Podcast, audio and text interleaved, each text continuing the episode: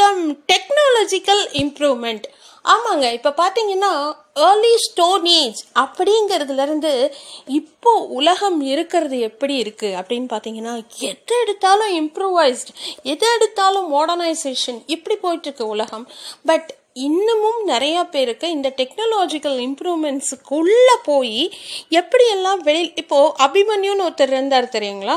மகாபாரத காலத்தில் அதுக்குள்ளுக்குள்ளே போக தெரியும் வெளியில் வர தெரியாது. அந்த மாதிரி அதுக்குள்ளே போயிடுறாங்க. திருப்பி அதுக்குள்ளேருந்து எப்படி வெளியில் வர்றது மீண்டு வருதுன்னு தெரிய மாட்டேங்குது நிறைய பேருக்கு. அதாவது இப்போ இருக்கிற யங்ஸ்டர்ஸ் பற்றி நான் சொல்லலை. நமக்கு முன்னர் ஜெனரேஷன் இல்லை.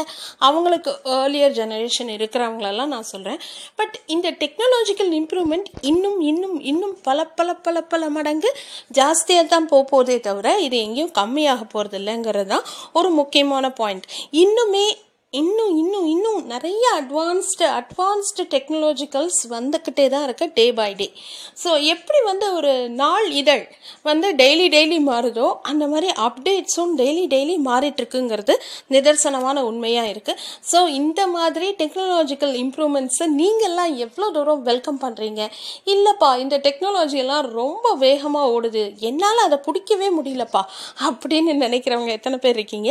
முடிஞ்சால் என் கூட ஷேர் பண்ணுங்கள் தேங்க்யூ